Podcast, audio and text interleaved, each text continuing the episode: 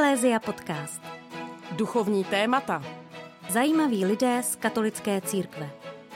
Aktuální dění. Ptejte se s námi. Dnes posloucháte Eklézia podcast s Markétou Imlaufovou a Karolínou Němcovou.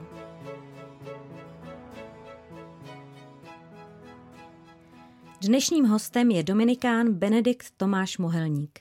Řádové sliby složil v roce 1990 a o pět let později byl vysvěcen na kněze. Je autorem knih, skript, odborných a popularizačních článků v oblasti teologie a je také šéf-redaktorem Reví Salve. Inicioval platformu Dominikánská 8 při pražském dominikánském klášteře, která slouží jako kulturní a přednáškové centrum v srdci Prahy. Páter Benedikt vyučuje na Katolické teologické fakultě v Praze teologii svátostí a proto jsme si ho dnes pozvali do našeho podcastu, neboť tématem je křest a běžmování. To bylo milé pozvání, děkuju. Máme za sebou Velkou noc neboli Velikonoce, kdy se křtí dospělí. A proč zrovna ten křest je spojen s těmi Velikonocemi? Jak to vzniklo? To je přece úplně jasné. Křest je náš eh, vstup, naše ponoření do Kristovy smrti a Kristova skříšení, tak jako to mluví už vlastně svatý Pavel opakovaně ve svých listech. No a, a je to velik velikonoční třídění, kdy slavíme právě toto tajemství Kristovy smrti, eh, Kristova pohřbu a Kristova vzkříšení, tak je to ten vlastně nejpříhodnější den, nebo ten okamžik vlastně na závěr eh, velikonočního třídění v jeho vyvrcholení, tak těm, kteří uvěřili v Krista, tak vlastně taky ponořit eh, do tohoto tajemství prostřednictvím svátosti křtu, což vlastně není zase nic jiného než ponoření. Na Velikonoce nejen křtíme dospělí, ale vlastně e, většina dospělých přijmou všechny tři iniciační svátosti, což je křest, běžmování a eucharistii, hned na jednou. Tahle praxe všech tří na jednou, to vznikla to je právě už starověká praxe, kdy ještě e, ty svátosti nebyly nějak jako taxativně výjmenované, těch sedm, které známe, ale vlastně byly spontánní součástí liturgie církve a křest, ponoření do vody, pokřestní pomazání svatým olejem, křižmem a samozřejmě potom účast na slavení Eucharistie prostě patří k sobě a jsou to takové jako klíčové okamžiky eh, toho eh, velikonočního slavení no tak vlastně ti dospělí, kteří přistupovali ke křtu, a to je taková jako modelová situace, že jsou křtění dospělí, protože ti sami osobně uvěřili, osobně vyznávají víru a v této víře jsou pokřtěni, tak vlastně přijímali všechny tyhle tři svátosti, jakoby účast na jedné komplexní liturgii, bez toho, že by se tam jako vypočítávalo, teď je to křest a tady nějaký předěl a tady začíná běžmování a, a, a pak teprve Eucharistie, ne, to vlastně takové celkové uvedení. A když bychom to teologicky rozvedli, eh, tak eh, je to eh, vlastně poukaz, nebo od spíš vlastně těmi svátostnými znamení, tak možná lépe řečeno, se dotýkáme těch jako zásadních okamžiků dějin spásy, to je Kristovo velikonoční tajemství a to je křest. A potom taky letnice, dar Ducha Svatého, to je svátost běžmování, že? A my máme ty letnice buď popsané v té lukášovské tradici eh, těch 50 eh, dní po Ježíšově zmrtvý stání, anebo vlastně v janovském podání eh, je to Kristus mrtvý stalý, který hned vlastně při setkání s učedníky jim říká přijměte dar ducha. Vdechl na ně, že a dal jim ducha svatého. To jsou taky letnice. Takže jsou také vlastně velmi těsně spojené s Ježíšovým zmrtvý stáním. No a to jsou ty zásadní události dějin spásy, zjevení syna zjevení Ducha Svatého, tedy Velikonoce a Letnice, a ty patří k sobě. Tím, jak si jsme utvářeni do naší křesťanské existence, do naší křesťanské identity. No a pak dostáváme ten pokrm na cestu, eh, kterým je Eucharistie, eh, která vlastně nás eh, potom živí a doprovází v duchovním životě od těch iniciačních svátostí křtu a dál. Takže pokud tomu dobře rozumím, tak vlastně tahle praxe všech tří svátostí najednou byla v minulosti a až teprve křtem malým dětí, malých dětí se začala rozdělovat jednotlivé svátosti. Ale kde pak ani to ne. to oddělení eh, křtu a běžmování eh, v čase a ještě s nějakým dalším časem je vlastně docela novodobá záležitost. Eh, východní církve znají ten komplexní obřad křtu, běžmování a eucharistie vlastně i ve formě dětské, vlastně děti jsou křtěné, hned jsou běžmované a taky obvykle teda pod způsobou vína přijímají eucharistii. A potom pravidelné přijímání Eucharistie je později, až když teda si začnou brát rozum, ale, ale ty svátosti jsou takhle spojené. I, I západní praxe eh, vlastně to taky dlouho měla. Potom ve středověku se začínají ty e, svátosti rozlišovat a u nás na západě e, řekněme někdy v té karolinské době, to znamená toho 9. století dál, tak se ta svátost běžování vyhrazuje biskupovi a e, biskup e, kdykoliv vlastně prochází svou diecézí, tak běžmuje všechny, kdo byli pokřtění a ještě nebyli běžmovaní, bez ohledu na věk, tedy i děti, e, které potom později přistupovali k, taky ke svátosti Eucharistie. No a, a vlastně až někdy v polovině minulého století a to taky ještě neúplně všude, se jako masivně začínalo, začíná to eh, běžmování oddělovat od Eucharistie, posouvat až na nějakou jako pozdější adolescentní dobu nebo začátek dospělosti a, a, a dochází vlastně postupně i k převrácení pořadí, že dneska často a když jsou křtěné malé děti, tak samozřejmě přijímají první křest, potom Eucharistii a vlastně až nakonec běžmování. Ale to je taková vlastně teologická a doufám i pastorační anomálie, eh, která se zase časem napraví.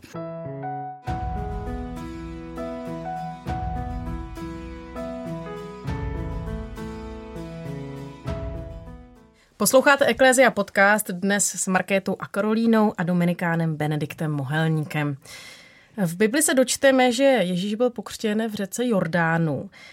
Znamená to tedy, že vlastně tady máme ten vznik té tradice polévání vodou, že ta voda je pro ten křest tak zásadní? To je jeden z důležitých momentů, pokud jde o ten e, rituál vody, ten je samozřejmě v Biblii docela přítomný jinde.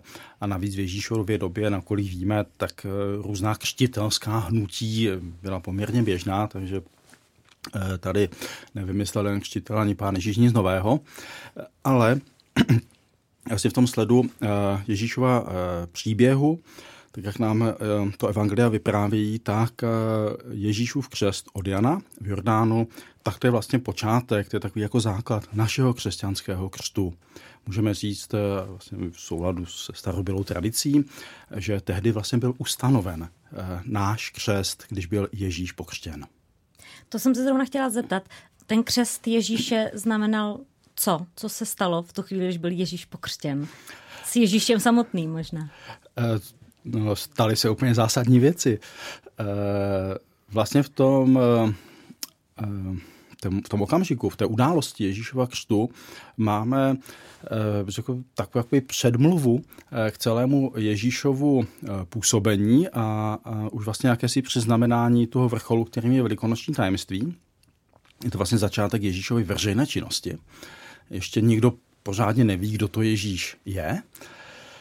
A Ježíš se řadí mezi ty říšníky, kajícníky, které Jan Křtitel volá k pokání, což on samozřejmě vůbec nepotřebuje, ale eh, jako zaslíbený mesiáš, eh, jako boží syn, tak se stotožňuje s těmi hříšníky. Chce být jedním z nich. A to je vlastně počátek toho Ježíšova gesta. Stotožnění se s těmi hříšníky, kteří uh, zastechli výzvu uh, k pokání. A pak je to vlastně první okamžik, kdy se zjevuje nejsvětější trojice, eh, protože Ježíš se stupuje eh, do řeky Jordánu, Jan ho polévá, křtí, obmývá a v tu chvíli, eh, jak zaznamenávají evangelisté, tak se snáší duch v podobě holubice na Ježíše, což je vlastně znamení duchovního pomazání duchem svatým ne, že by ho předtím pán Ježíš neměl, o něm se mluví při Ježíšově početí v, v Lukášově evangeliu, ale vlastně ukazuje se to, zjevuje se to a z nebe zaznívá hlas, to je můj milovaný syn. A když někdo řekne můj syn, no tak to nemůže říct než otec. E, takže tady vlastně zjeven Ježíš jako boží syn e, a syn otce. a zároveň tedy se zjevuje Bůh Otec. Tak vlastně to první zjevení nejsvětější trojice. Otevírají se nebesa, další důležitý detail toho vyprávění.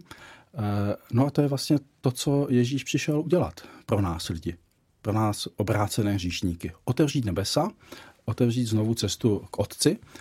Eh, a to je vlastně to, co Ježíš bude dělat během celého svého života. Hlásat Boží království, zjevovat Otce a nakonec právě ve velikonoční tajemství otevře nebesa, abychom my eh, mohli jako jeho sestry a bratři jít za ním do otcova domu. Takže vlastně v té události Ježíšova křtu je vlastně všechno jakoby v kostce a v takovém jako souhrnu, eh, co se bude odehrávat eh, během celého Ježíšova veřejného působení.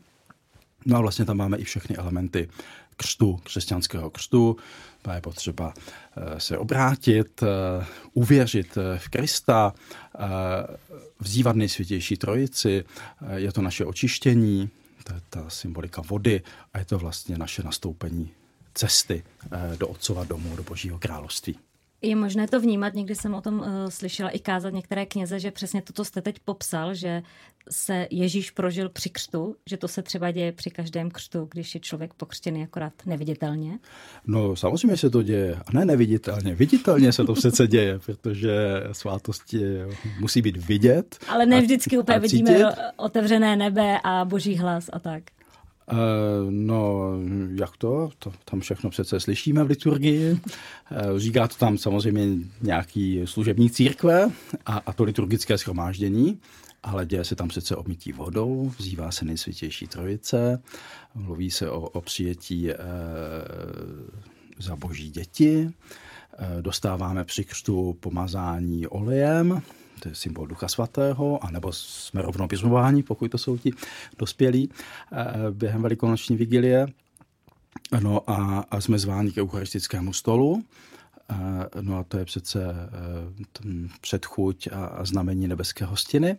Takže všechno je nejenom vidět, ale taky to zakoušíme, dotýkáme se toho a, a je to úplně jako reálně, reálně přítomné. My jsme tady zmínili nějaké ty rozdíly i co se týče křtu dospělých u jiných církví než eh, u té naší katolické. A, tak by mě zajímalo, já jsem se často setkala totiž s argumentem, že právě jako i u nás té katolické církvi by jsme si měli jako sami rozhodnout pro ten křest, že bychom jako neměli křtít ty děti a že by každý si k tomu měl dojít sám až v té dospělosti.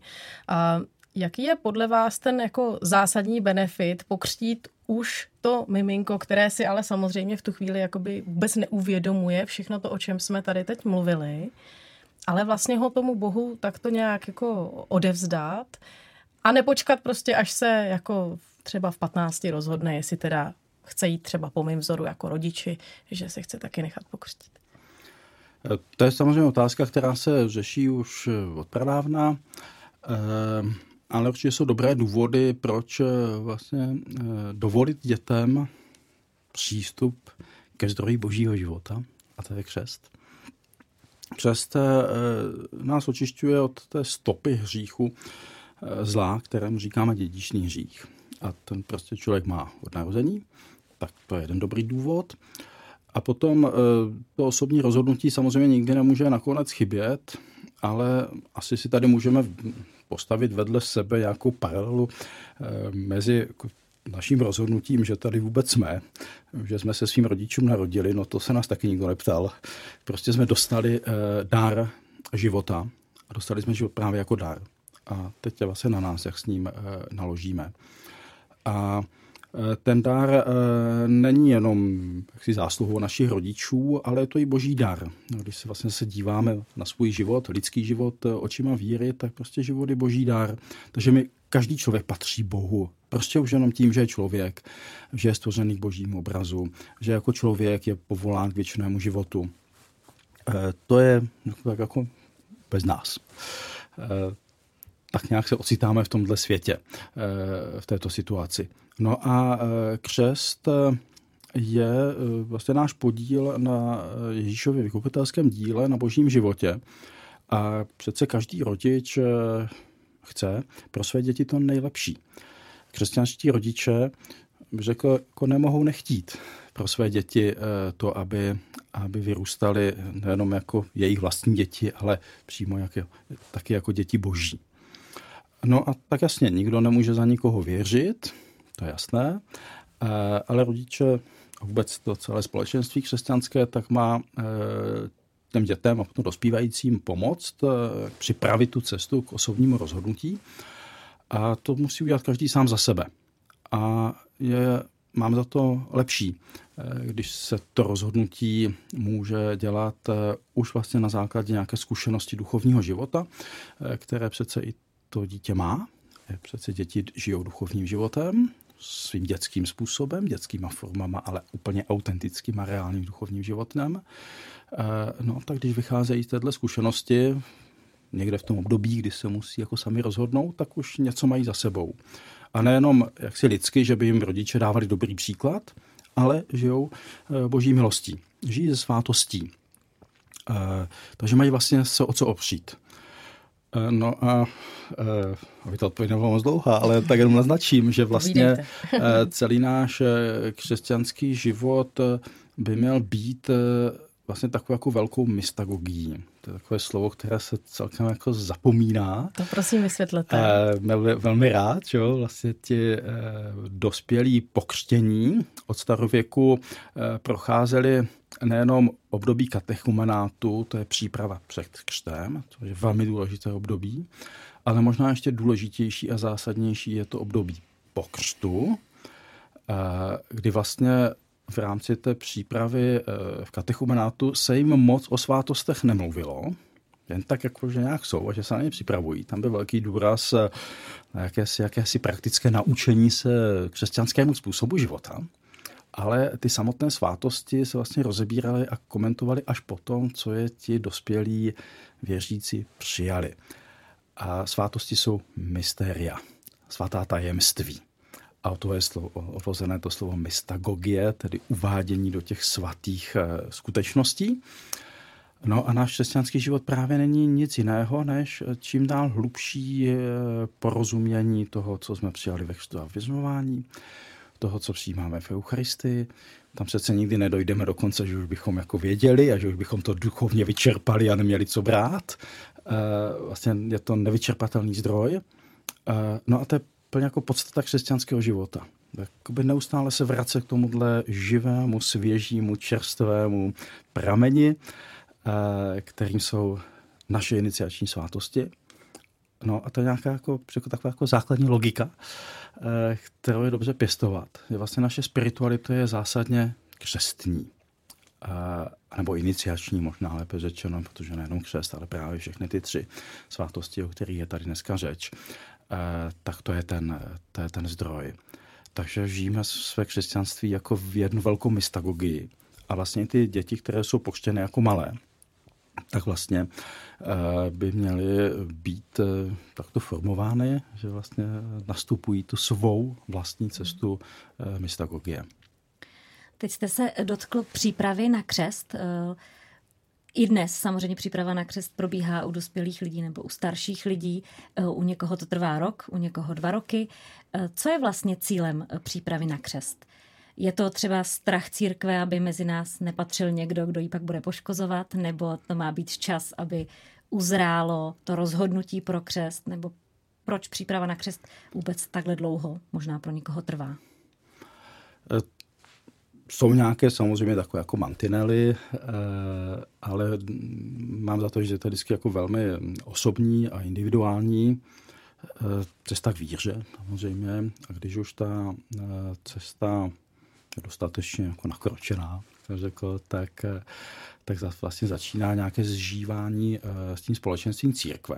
A to je, mám za to ten hlavní smysl katechumenátu. Eh, na několika rovinách. Eh, vlastně je to nějaké jako uvádění do obsahu víry.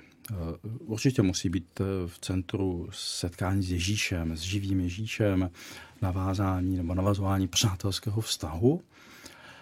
Ale Ježíš eh, přece tři roky učí a, a potom, když Pavel káže a další apoštolové, jo, tak vlastně učí o Kristu, A to se asi nedá sdělit jako za dva dny, jo, nebo prostě za nějakou jednu lekci. Že? E, máme celé dějiny spásy, třeba že od stvoření až, až do dneška, protože my, my žijeme v dějinách spásy. E, no, tak to si vyžaduje nějaký čas. Jakoby proniknout e, nebo aspoň trochu pro ně, to se nikdy, to nikdy nekončí, že? aspoň trochu jako zásadně proniknout to, co vlastně věříme.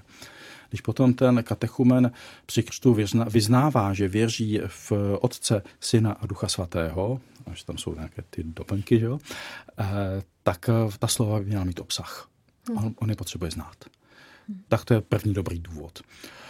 Potom eh, následování Krista, to je vlastně docela praktická záležitost, která se promítá do úplně konkrétní věcí každodenního života. A to si ten katechumen taky nějak musí jako vyzkoušet, jestli vlastně to chce, jestli, jestli chce jít tímhle směrem. Eh, a to taky nevyzkouší tak jenom jako za dva dny, že jo, ale potřebuje to nějaký čas, tak to je taky to období katechumenátu.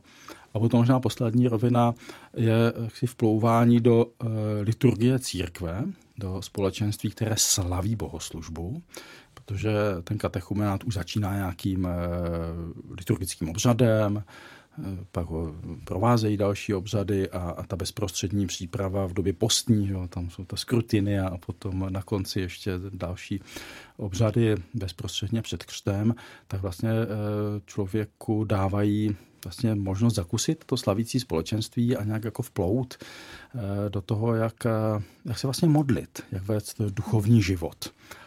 No a takové jako zkušenosti vlastně ukazují, že my jsme na to možná zvyklí, na ten svůj jako křesťanský katolický svět, ale dospělý člověk, který vlastně eh, v tom sekulárním prostředí o něm nic neví a vůbec si jako nemůžeme namlouvat, že žijeme v nějaké křesťanské kultuře, to, to je spíš jako zbožné přání než realita, tak vlastně celý řekl, ten jako křesťanský provoz katolický možná zvlášť, jo, protože ta liturgie je taková jako bohatá, že jo, a jako symboly a zvyky a, a různé jako praxe, že jo, a, a teď já nevím, svatí a církevní dějiny a všecko prostě do té takový jako balík jako věcí, eh, které ten nepolíbený člověk prostě objevuje, většinou kouká, že jo, vůbec jako nechápe ze začátku, ne, nebo spoustu věcí je mu třeba i cizích, nebo nerozumí, proč se tak dělají, jaký mají smysl. Eh, no, tak vlastně mm, je potřeba čas do toho všeho nějak vplout, nějak se s tím stotožnit, nějak si to osahat, ale taky vytřídit, že jo? protože vlastně my máme spoustu jako nánosů, že jo? A je na to nějaký třeba jednotný, jako řeknu, metodika, protože vlastně každá farnost možná má jako svo, svoji přípravu, že jo, někdo přesně to zvládne za rok, někdo to má za dva roky. Tak jestli máme nějaký jednotný mustr nebo metodiku, abychom věděli, co by tedy přesně ten, ta příprava měla obsahovat. To byste se tady měli pozvat nějakého specialista na pastorální teologii a ne, ne teoretika, který učí dogmatiku, systematickou teologii, ale ne, jasně no, máme... Zároveň taky určitě jste někdy někoho pokřtil. To je pravda. um, máme samozřejmě tu základní vozovká příručku a to je liturgická kniha uvedení uh, do křesťanského života, která vlastně popisuje nejenom udělení těch uh, svátostí o velikonoční vigílii, vůbec celý ten průběh katechumenátu, a, a potom e, jsou samozřejmě směrnice, e, každá diecéze vlastně si je může vydat, e, nebo církevní provincie, to záleží, jo, tak jsou samozřejmě nějaké, jako, řekněme, základní pokyny nebo jakési příručky a pomůcky, které se nabízí mm-hmm. těm, kdo doprovázejí ty dospělé ke křtu co tak asi s tím, aby měli probrat a čemu se věnovat a tak. Ještě mě napadla jedna pastorální otázka, ale pak přijdem na ty dogmatické, takže budou. Eh, co se týče právě těch katechumenů očekává se před křem nějaká změna života? Očekává se, že prostě třeba nesezdaný pár, který spolu žije už několik let, se rozhodne pro, pro svátost manželství. Očekává se, že třeba homosexuální pár, který spolu žije, bude žít podle křesťanských zásad. Je tam nějaké takovýhle jako podmínky? Nebo jde spíš o vztah s Bohem? Jde o obojí. A samozřejmě to, to první je osobní víra, chtít následovat Krista. Ale také jako v souladu s tím, jak vlastně církev rozumí evangeliu a následování Krista. Když se vrátíme k tomu starověku, tak tam byly vyloženě jako řekněme, zakázaná povolání, která, která člověk nemohl zastávat, pokud chtěl být křesťanem, která byla ale v zásadě spjatá s pohanským náboženstvím.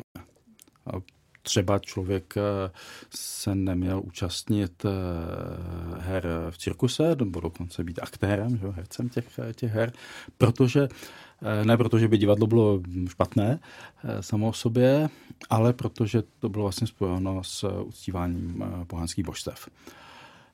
Tak to je takový jako ilustrační příklad ze starověku, to už asi dneska neřešíme, ale mohly by být nějaké vnější okolnosti, které eh, by rozhodně nebyly v souladu s, s evangeliem, tak já nevím, kdyby takový jako hloupý příklad školácký, ale kdyby někdo jako provozoval eh, veřejný dům eh, a živil se prostě jako pasák, hmm.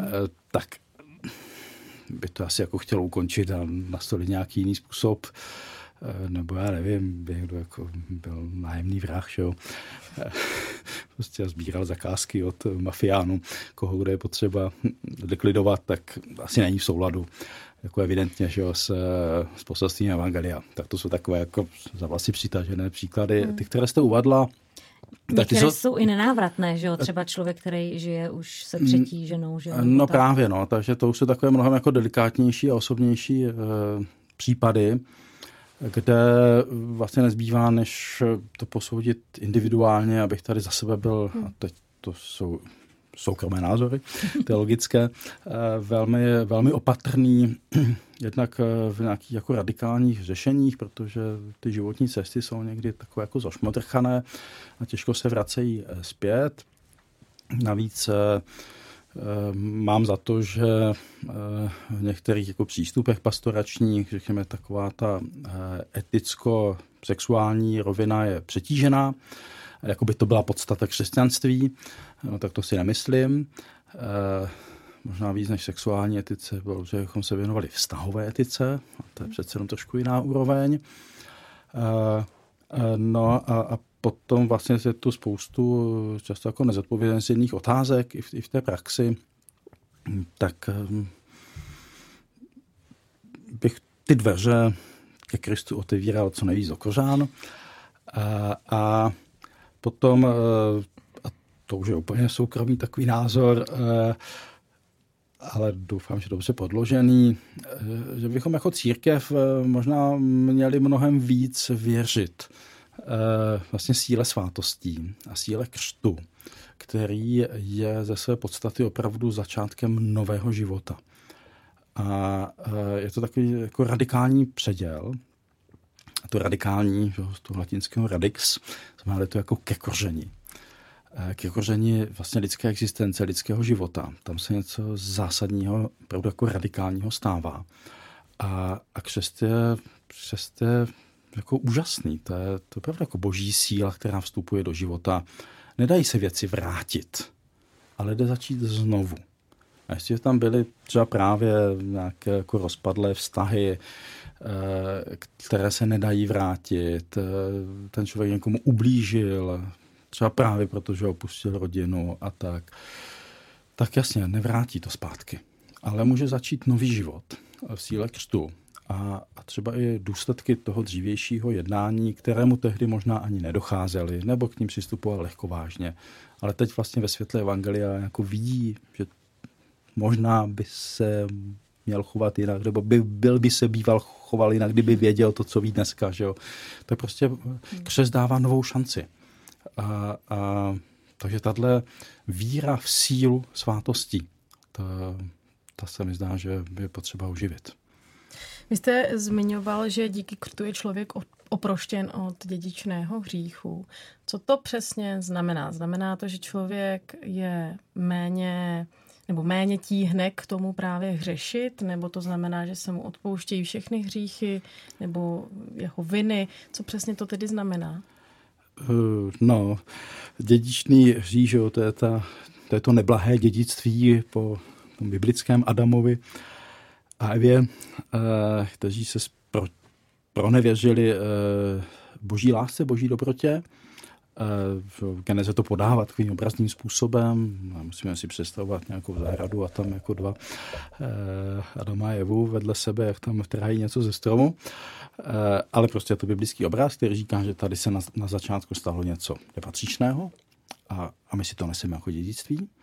Eh, tak vlastně to obnovení vztahu s Bohem, to je smazání dědičného říchu. Pak samozřejmě je v nás ta náklonost ke zlému, a, a jakási slabost eh, vůči zlu.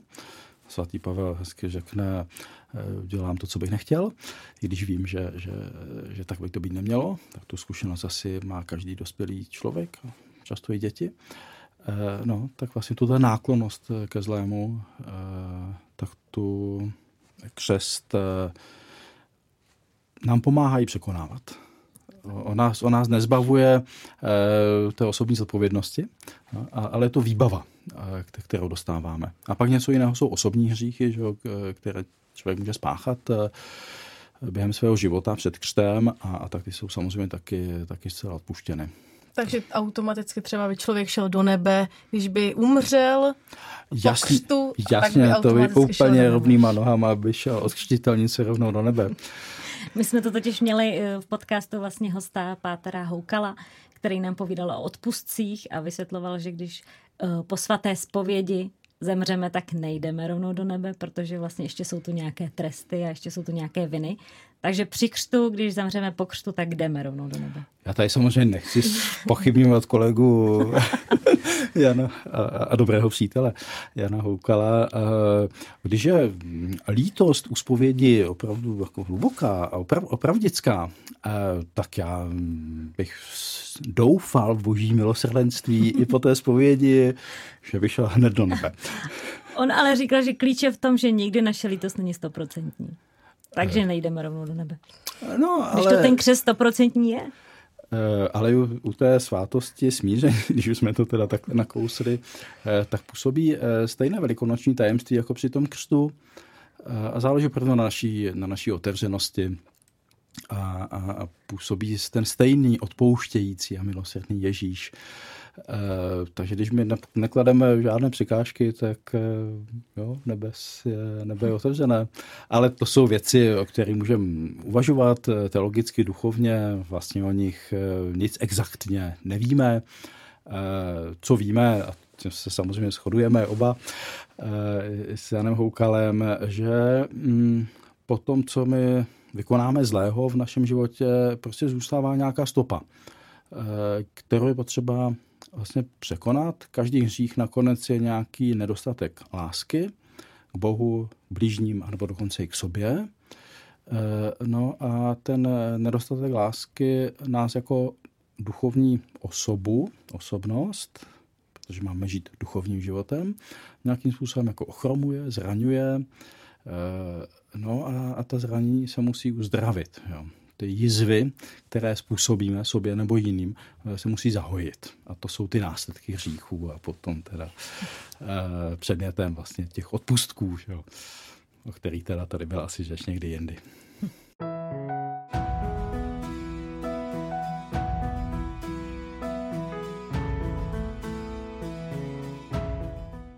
Posloucháte Eklezia podcast, dnes s Dominikánem, páterem Benediktem Bohelníkem.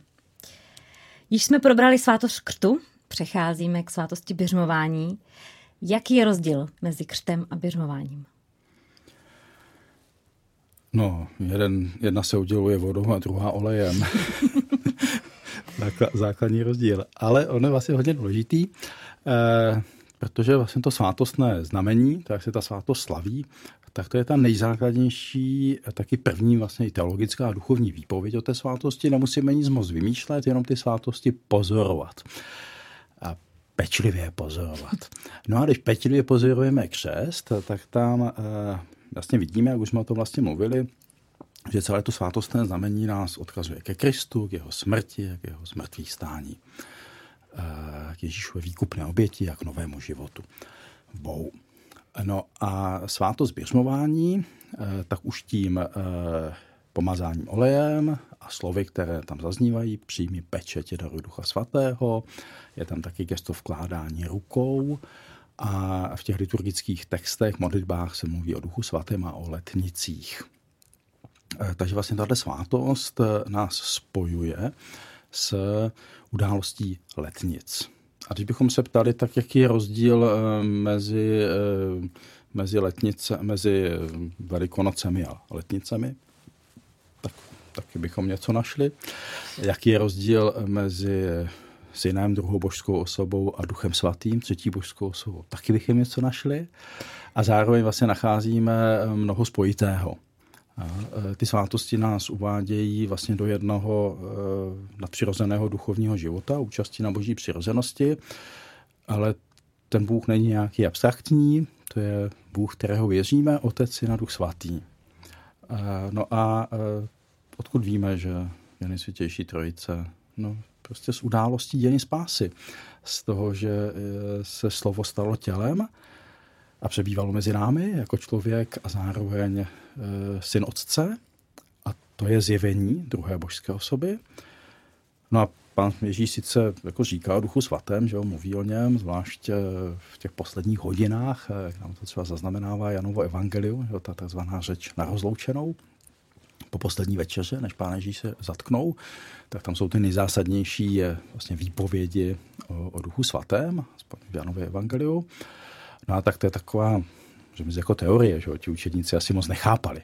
Ale o letnicích, eh, anebo po Ježíšově zmrtvých stání, eh, když vlastně Duch Svatý přichází, když se jich dotýká, eh, když oni s ním mají osobní zkušenost, vlastně dějinou, bytostnou osobní zkušenost, tak najednou jako pochopí, že je tady ještě třetí božská osoba. Tak právě v těch bo- událostech dění spásy se zjevuje nesvětější trojice. No a svátosti nás uvádí do tohle tajemství a protože jsou dvě, poslání, je poslaný syn a je poslaný duch svatý, tak jsou i dvě svátosti takhle blízko vedle sebe, ačkoliv rozdílné, které vlastně nás vnořují do těch dějin spásy. Ano, zároveň jste ale říkal, že jakoby člověk eh, přijímá ducha svatého eh, v době běžmování, ale ten duch svatý už je přece přítomný v nejsvětější trojici při křtu. Mm-hmm. Zároveň se i dočítáme v Bibli, že uh, někteří přijali ducha svatého dříve, než byli pokřtěni. Takže moc jako tomu nerozumím, jestli člověk, který je pokřtěný v církvi, tak nemá ducha svatého, nebo ho má míň, než ho má ten, kdo, má, kdo je běžmovaný? Rozhodně ho nemá míň, ale to působení eh, boží milosti je mnohotvárné a bohaté. Eh, a my to potřebujeme nějak jako rozfázovat a rozložit vlastně, aby jsme to mohli zaku, dobře zakusit nebo si nějak uvědomit v celé té šíři, hloubce, mhm. kráse, bohatosti. Eh, Bůh je jednoduchý. Úplně jako tak jednoduchý, že si to vůbec nedovedeme představit. Přesto je to společenství tří osob. To si taky nedovedeme představit. Eh, no a právě proto, že si to nedovedeme představit, tak, eh, tak Bůh vstupuje do dějin velmi konkrétně a osobně. Eh, no a to se vlastně odráží i v těch, i v těch svátostech. A jasně, tak Kristus je plný Ducha Svatého osobně. Takže my ho přijímáme ve křtu a stáváme se vlastně božími dětmi v synu a máme ducha, který je proto, aby nás přetvářel do plné podoby Kristovi. A to se stáváme ve křtu. Je to Ježíšův duch. A ten týž Ježíšův duch, kterého Pán Ježíš slíbí a posílá potom apoštolům od Otce, když odejde, jo, tak to je ten, který vlastně uvádí do veškeré pravdy apoštoly. Duch svatý neříká nějaké nové evangelium, co by Ježíš předtím neřekl. On jenom, jak to sám Ježíš vlastně formuluje, on vám připomene všecko. On vás uvede do do plné pravdy. Eh, takže eh, Duch Svatý eh, prostě nám dává pochopit evangelium, Ježíšovo. Taky Duch, Duch Svatý, který nás posvěcuje, protože on je dar, jo, s velkým D. Boží milost není nic jiného než nezasloužený dar. Tak nám nedává nic jiného než ten život, který nám získává sám Ježíš. Takže vlastně eh, to působení eh, Krista a, a, a Ducha Svatého je velmi propojené, i když vlastně jsou tam tíhle dva aktéři. tak my tady máme taky vlastně ty velmi blízko sebe svátosti, a, ale každá jiná. A můžeme říct, že ve křtu je jako důraz na, na spojení s Ježíšem v duchu a upřesmování na naše ponoření do ducha, který je duchem Ježíšovým. Je to vlastně možná věc nějakých jako důrazů, důrazů a akcentů. No a možná ještě poslední věc, taková v Janově Evangeliu v prologu máme takový takové dvě krásné místa, taky hodně blízko sebe, že se, se mluví o tom, že Ježíš je plný milosti a pravdy. A to se mluví o něm osobně. A potom, jako se dá v tom prologu, že z jeho plnosti jsme všichni přijali, a to milost za milostí. Tak Ježíš tu milost, kterou má v plnosti pro sebe, rozlévá na nás. No a my dostáváme osobně podíl na božím dětství ve křtu, ale taky jako společenství církve a jednotlivci v ní, tak máme se podílet na tom rozlévání milosti. A to dostáváme právě při běžmování. Mluvil jste o tom, že ty svátosti jsou vlastně darem uh, podle toho, jak my se mu otevřeme. Je to vlastně dar hmm. pro nás. Uh, jak máme vnímat, když někdo přichází ke svátostem třeba z donucení, na běžmování jde, protože si to pře babička nikoli, že on do něj třeba vztah ke Kristu nebo k Duchu Svatýmu. Uh, fungují ty svátosti i přesto, že vlastně já se tomu neotevřu? Um, samozřejmě je dobře přistupovat k svátostem svobodně. A z vlastního přesvědčení a z duchovní dispozicí právě u svátosti pěsmování, která se udělala jednou provždy a jejímž e, účinkem tak je takzvaný svátostný charakter, ta pečeť, duchovní pečeť, která zůstává v duši člověka, e, tak ta svátost je jednou přijatá a ona trvá. To jsou vlastně trvalé svátosti. My jsme nebyli jednou pokřtění, my jsme stále pokřtění. My jsme nebyli někdy jednou běžmovaní, ale my jsme stále běžmovaní.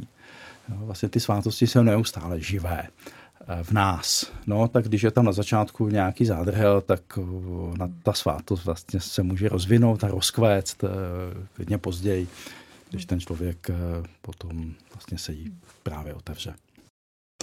Moc děkujeme uh, za všechny odpovědi. Bohužel ještě spousta otázek, ale už nemáme tolik času. Uh, chtěla bych se zeptat vás, je něco, co třeba jsme se vás nezeptali, nějakou důležitou informaci, kterou jsme, uh, která zde nezazněla?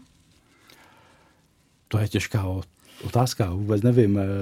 Já myslím, že otázky, které jste kladli, byly výborné a odpovědi už si musí každý přibrat. Hostem Eklezia podcast byl Dominikán Benedikt Tomáš Mohelník. Milí bratře Benedikte, děkujeme, že jste si na nás i na naše posluchače udělal čas a přejeme vám, ať dlouho vydrží eh, vaše radost z velikonočního vzkříšení Krista. Děkuji za pozvání. A loučíme se i s vámi, našimi posluchači, a těšíme se opět v Eklézia podcast. Děkujeme také Rádiu Proglas za poskytnutí studia pro nahrávání této epizody a webu církev.cz za sdílení našich rozhovorů. Naslyšenou. Jsme rádi, že jste si poslechli tenhle rozhovor. Pokud se vám líbil, neváhejte se ponořit do dalších našich epizod. Aby vám neunikl další zajímavý host, klikněte už teď na tlačítko odebírat. Jsme na platformách Spotify, Google Podcast, Apple Podcast nebo i YouTube, kde je i videozáznam našich rozhovorů. Budeme vám taky vděční za recenzi, hodnocení a sdílení našeho podcastu dál. Pán Bůh zaplať.